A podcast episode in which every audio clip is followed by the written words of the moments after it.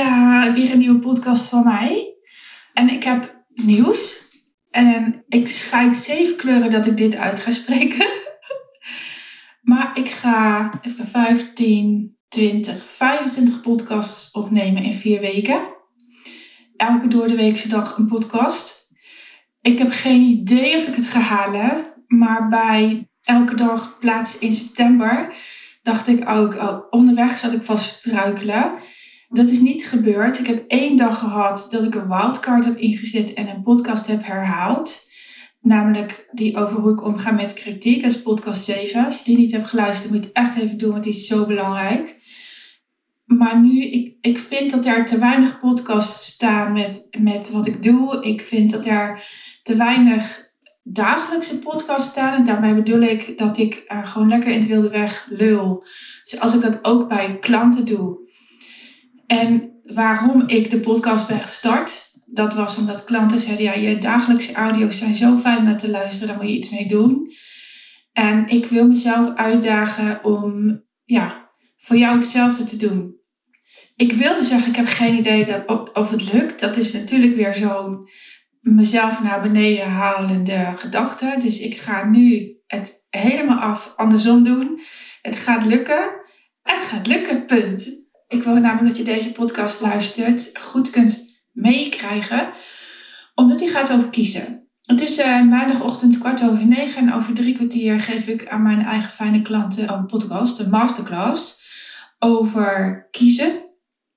Kiezen is namelijk zo, zo, zo belangrijk en ik heb de overtuiging dat kiezen een ondergeschikt iets is, uh, te weinig aandacht krijgt in levens van de vrouwen die ik uh, inmiddels coach. Dus daar bij, hun is het weg. Maar als ik naar mezelf kijk, um, in de jaren voor 2011 uh, eh, koos ik nooit echt. En ik deed wel alsof ik coach. Ik hield mezelf om, koos. ik hield mezelf zo keihard voor de gek en ik had het niet door. Want pas toen ik de kus wilde bewaren, voelde ik hoe magisch kiezen nou eigenlijk is. En, en dat voel je in je hele lijf. Dat voel je als bijna een orgasme. Dat voel je als uh, hell yes, I did it. Um, ik ben voor mezelf gegaan. Ik heb mezelf het gegund. Ik heb mezelf toegestaan om hiervoor te gaan. En dat is een route. En die route die gaat ongeveer zo. Je, je bent ergens onwijs klaar mee. Je voelt dat het anders moet en uh, je weet alleen nog niet hoe. En de meeste mensen gaan dan in die hoe zitten, maar dan maak je een neerwaartse spiraal. Want hoe komt nooit in je op. Daar heb je andere mensen voor nodig. Voor de hoe kun je mij dus inhuren. En in vijf maanden kom je daar echt heel ver mee. En de hoe laat je juist niet. Als je in de hoe blijft zitten, eh, dan kies je niet. Vlak voordat je, voordat je kiest, moet bij heel veel mensen of het verlangen sky high zijn of de pijn diep genoeg. En een leuk voorbeeld voor morgen, want het ligt altijd aan jou als persoon, uh, nooit aan een ander. Je bent zelf echt de, de, de grootste struikelblok in jouw leven, dus ook in jouw bedrijf. Ik heb een voorbeeld uit mijn privéleven. Het is maandagochtend. En een van de jongens moet vandaag in Amsterdam zijn uh, voor school. Ze hebben daar een van de project en ze uh, mogen een college van iets bijwonen. Ik heb geen idee wat. Iets in het onderwijs volgens mij, want hij doet uh, onderwijsassistent en dan binnen de jeugdzorg, want dat is zijn keuzedeel. En hij, hij gaat met de trein. Dat is weer een heel ander verhaal, want er ging heel veel aan vooraf. Uh, want hij had eigenlijk onze auto mee mogen nemen. Maar goed, parkeren in Amsterdam, uh, ja, dat is nogal duur. Dus hij zei, ik ga toch maar met de trein. Om half acht zie ik mijn man naar boven lopen en standpunt. Ja, en hij moet op achter met de trein en hij is te laat en ik zou hem brengen. En nou, dus uh, ons kind wordt uh, redelijk bruut wakker gemaakt, want de man is zagrijnig. En op een gegeven moment komt het kind beneden, hartstikke op tijd. Hij was niet te laat. Uh, zijn brood was al gesmeerd door mijn man. Hartstikke lief. Maar ik denk dan, laat het kind het fout zelf maken. In het ergste geval is hij er niet bij. Hij leert ervan. en hij, komt beneden, onze lieve zoon, en met, met van die gaten in zijn broek. Van die mega dure broeken die veel stof missen. En mijn man zegt ook nog doodleuk, mega direct en met een flinke negatieve ondertoon, moet je niet een andere broek aan. Dus het kind ontploft. Het kind ontploft. En, en toen zei ik tegen mijn man, heb je dan echt niet door dat, het, dat jij jouw energie, jouw negatieve energie op het hele gezin verspreidt, terwijl je kunt kiezen om het anders te doen. Jij hebt nu de pijn al, omdat jij je kunt voorstellen wat het zou doen als hij te laat is, terwijl hij er totaal geen last van heeft. Als jij hem niet wegbrengt, gaat hij rustig op zijn fiets en ik durf te wedden, juist omdat hij zich niet druk maakt, hij ook nog op tijd is. Of communiceert onderweg dat hij ergens een treinvertraging had en hij dus niet op tijd is. En het boeit hem niet. Waarom zou het jou dan wel boeien? Dit kind heeft die pijn niet en zal dus ook nooit die pijn van op tijd komen of de pijn van te laat komen of de pijn van te vroeger ergens zijn. Die maakt zich daar niet druk om. En, en hij zal dus ook nooit een uur van tevoren opstaan. Dat, dat voelt hij niet, dat ziet hij niet, dat kent hij niet, dat hoort hij niet. En hij, hij zal dit dus ook niet gaan veranderen. Ook niet als mijn man hoog van de toren schreeuwt met een behoorlijke negatieve ondertoon. En er verandert echt niks. En voor een deel komt het omdat het een puber is. Maar wauw, wat kunnen wij er veel van leren. Je niet druk maken, gewoon gaan, het komt allemaal goed. En dit, ik, ik weet niet of ik duidelijk genoeg ben dat mijn man de pijn voelt en het kind niet. Als mijn man echt de pijn diep genoeg heeft hij vanavond even een gesprek met mijn kind, met ons kind, over ik zie wat je doet. Op mij heeft dat het effect dat ik me zorgen maak dat jij niet op tijd op school komt. Kunnen we afspreken dat als ik je weer een keer naar het station moet brengen, je iets eerder opstaat, ik je iets eerder wakker maak, zodat. En dan is het helemaal opgelost. Zo horen volwassenen met elkaar om te gaan. Het gebeurt te weinig. Als je niet, niet genoeg het verlangen hebt om ergens op tijd te zijn, als je niet genoeg het verlangen hebt om je bedrijf naar een next level te tillen, als je niet genoeg verlangen hebt om, zoals ik, een personal trainer te nemen, om goede voeding te eten, en dat is in Nederland nou helemaal krom, dat is duurder dan patat. Um, het levert je waarschijnlijk wat minder gezondheidskosten op, wat minder huisarts, minder ziekenhuis. Uh, maar in mijn lijf is dat nooit zeker. Maar als je het niet voelt, als je niet ziet waar je naartoe gaat, als je niet een duidelijk doel hebt, zul je nooit vanuit je tenen gaan kiezen. En dat is wel de bedoeling dat je dat samen met mij gaat doen. Want Anders blijf je leven middelmatig, blijf je jezelf, en, en dat is nog niet eens zo erg, maar je blijft jezelf saboteren. Um, mij zie je niet naar Ibiza rijden of Turkije of Afrika. Ik heb daar, daar zit mijn behoefte niet. Mijn behoefte zit veel meer op uh, rust, reinheid. Wat je hoort, maar ik mijn laptop even aanzet. Um, mijn behoefte zit veel meer op rust, reinheid, uh, regelmatig contact met de mensen die ik lief heb uh, mooie gesprekken voeren. En dat is allemaal gelukt. Uh, een leuke baan met veel afwisseling is gelukt. En vlak voordat je kiest, zul je weerstand op jezelf voelen. Weerstand op jezelf. En die gaat altijd twee kanten op. Want als je weerstand op jezelf voelt, dan weet je wat je tekort komt om die keuze te maken. Dan weet je dus ook dat je hulp nodig hebt. En op hulpvragen zit dan weer die weerstand die naar buiten gaat. Want buitenstaanders hebben exact door dat je ergens mee worstelt en zullen je altijd voeden op je twijfel. Weet je wel zeker, moet je die baan wel opzeggen? Die zorgt voor salaris. Uh, weet je het wel zeker? Uh, ben je wel goed genoeg? Dan ga je ook nog denken dat je niet goed genoeg bent en maak je je keuze weer niet.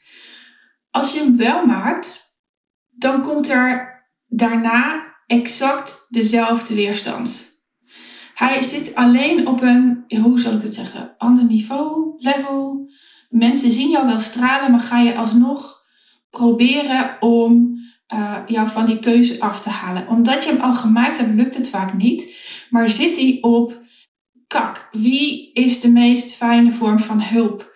Uh, wat is wat ik daadwerkelijk te doen heb? Oké, ik heb de keuze gemaakt. Ik ben nu een maandje bezig. Jezus, waar is die eerste klant? hebben die andere mensen niet toch gelijk dat ik het niet kan? Die zit veel meer daar op dat stukje. En als je dan mij vraagt om jou te helpen, dan ga je ergens doorheen. En ik heb vandaag stories gedeeld van een klant van mij die het thuis heel heftig heeft op dit moment, omdat er iemand komt te overlijden, maar niemand weet wanneer. Zij heeft een extra pand erbij. Um, en er zijn nog twee keuzes, eh, grote keuzes die ik niet kan delen in verband met privacy, en ik weet niet of ik toestemming heb om dat te delen, echt groot. Die, die zitten, die zitten op, op persoonlijk gebied, op toekomstgebied. En, en zij was pas zes weken hier. En, en zij zegt ook, als je me dit een maand geleden had verteld, had ik je nooit geloofd. Had ik je nooit geloofd. Maar kiezen hoef je niet in je eentje te doen. Maar ik, als we het samen doen, hou ik jou accountable aan jouw keuze. En ik zie te vaak dat als iemand een keuze heeft gemaakt, die onderweg opeens een afslag neemt, die totaal niks met de uh, keuze te maken heeft. Je wordt afgeleid. Een leuk voorbeeld ben ik zelf. Ik koos ervoor om Lennart naar de achtergrond te gaan uh, zetten en mezelf op de voorgrond te zetten. En onderweg word ik gevraagd om mij te verbinden aan de kinderkoelingbrancard. Dat deed ik met liefde. Dat deed ik echt met liefde en ik zou het nu weer doen. Omdat het een goed doel is. Omdat het mensen helpt hun rouwproces heel anders in te gaan. Ook al zullen ze dat verschil nooit kunnen ervaren. Um, het helpt om op maat afscheid te nemen van je kindje. In plaats van in een achterlijk groot bed waar je kind nog nooit in heeft gelegen.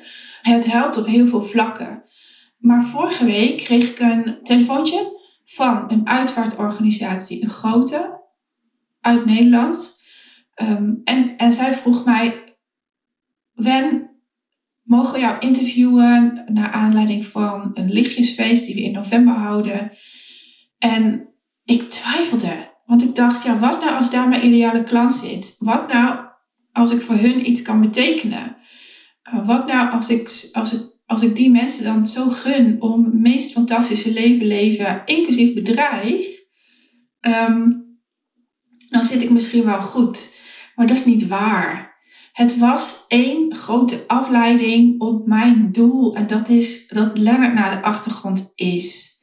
En ik heb daar een dikke vette 100% voelende nee gezegd. En dus een 100% voelende ja op mezelf. En sinds die dag, het is nog heel vers, voel ik het plafond niet meer waar ik tegenaan zat te beuken. Ik ben er doorheen. En dat maakt ook dat ik nu durf elke dag een podcast op te nemen. Misschien heb ik wel op een dag drie onderwerpen voor podcast. En um, nu gaat mijn brein, en dat is een stukje wat je hebt achteraf, na het kiezen, heb ik hier zo tegenop gezien. En um, als, je, als je deze route snapt, ik heb echt niet alles gedeeld, want dan wordt de podcast veel te lang. En je gaat dan op jezelf reflecteren, uh, waarschijnlijk niet het meest fijne, dan zit je weer op de hoe. Als je dit snapt, als je dit in gaat zien, dan wordt de volgende keuze vele malen makkelijker. Want hoezo neem je geen verlies op tijd met vriendinnen als jij een grote wens hebt om je bedrijf van de grond te krijgen. Als je een grote wens hebt om, uh, zoals ik, een boek uit te geven. Als je een grote wens hebt om mensen te helpen. Waarom zeg je dan niet tegen jezelf: Oké, ik ga nu een jaar of twee of drie of vier of vijf of zes alleen maar bezig met dit bedrijf, mijn partner, mijn kinderen als je die hebt, en mijn werk. En daarna kom ik bij jullie terug. Ik wens dat jullie mij steunen, maar ook als jullie mij niet steunen, ga ik ervoor, want dit is mijn leven en niet die van jullie. Als je dit niet doet, dan zul je altijd het leven leven dat niet van jou is. Dan zul je altijd borrelen met vriendinnen die een totaal uh, andere uh, levensfilosofie nastreven dan dat jij dat doet. En Jezus, ik vind dat echt zo zonde. En ik hoor het te vaak. Ik hoor het te vaak. En als je kiest, en dat is het laatste wat ik in deze podcast wil delen, als je kiest, weet dan waarvoor je staat. Weet waarvoor je staat. Dan word je niet zo makkelijk meer uit jouw magiezone gehaald. In je comfortzone gedrukt. Als je weet waar je voor staat, dan, en als je weet waar, wat je kernwaarden zijn, als je weet wat je nastreeft, als je weet hoe je wil opvoeden, als je weet wat je voor mensen uh, kan betekenen, en dat zit heel vaak op je eigen ervaring, tenminste bij mijn klanten zit het op eigen ervaring, dan, oh, dan, dan kun je bijna niet meer van die keuze gehaald worden. Dan ga je ervoor. Als je wil weten waar ik voor sta, wat mijn, wat mijn legacy is, dan moet je mijn magazine aanvragen via www.wendymarsman.nl slash magazine. Deze magazine is per ongeluk ontstaan omdat ik heel graag de lessen uit de afgelopen tien jaar wilde delen, maar ik wist niet hoe. Ik dacht dat dat een, een boek moest zijn, maar omdat ik niet wist hoe, heb ik uh, Valerie gevraagd om mij te helpen. En we wisten niet wat er zou, zou ontstaan. We hadden vertrouwen dat er iets zou ontstaan. En ik ben nooit in die hoek blijven hangen. Ik heb haar gebeld en ik heb een flinke investering gedaan om, om, om uit die hoek te blijven. En dat is het nadeel, want uit de hoek blijven kost vaak iets. In aandacht, tijd en geld. En er ligt zo'n mooi magazine. Dus vraag hem even aan via www wendymarsman.nl slash magazine. En laat me even weten wat je uit deze podcast hebt gehaald.